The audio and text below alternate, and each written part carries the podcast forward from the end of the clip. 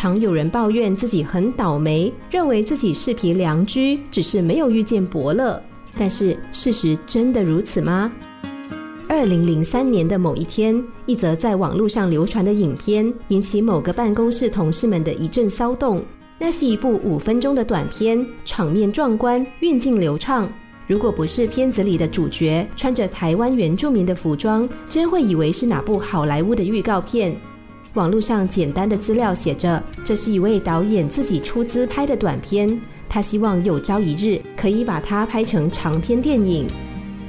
谁也料想不到，几年之后，那个曾经名不见经传的小导演。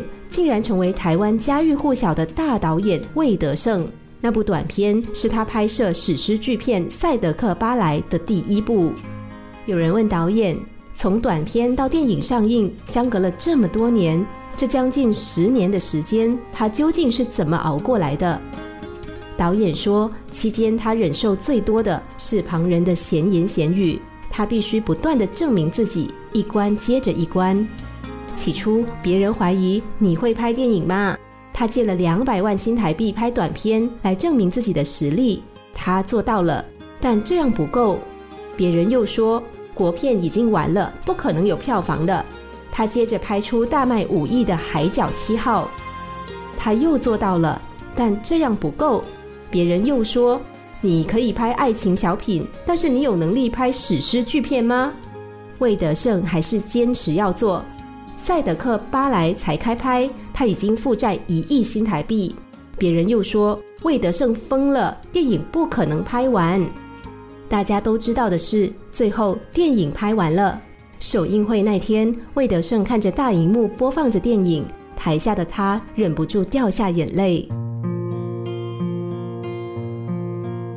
与其说魏德胜是个梦想家，不如说他是一个实践者。我们的社会太强调梦想了，导致我们都忘了问自己：为了梦想，我愿意付出多少？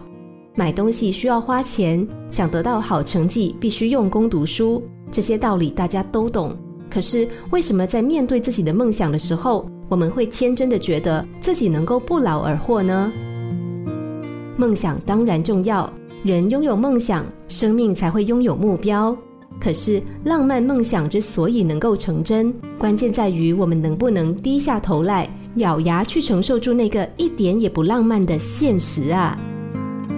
想要美梦成真，我们就必须全然的接受逐梦的过程，包括其中的苦涩和其中的煎熬。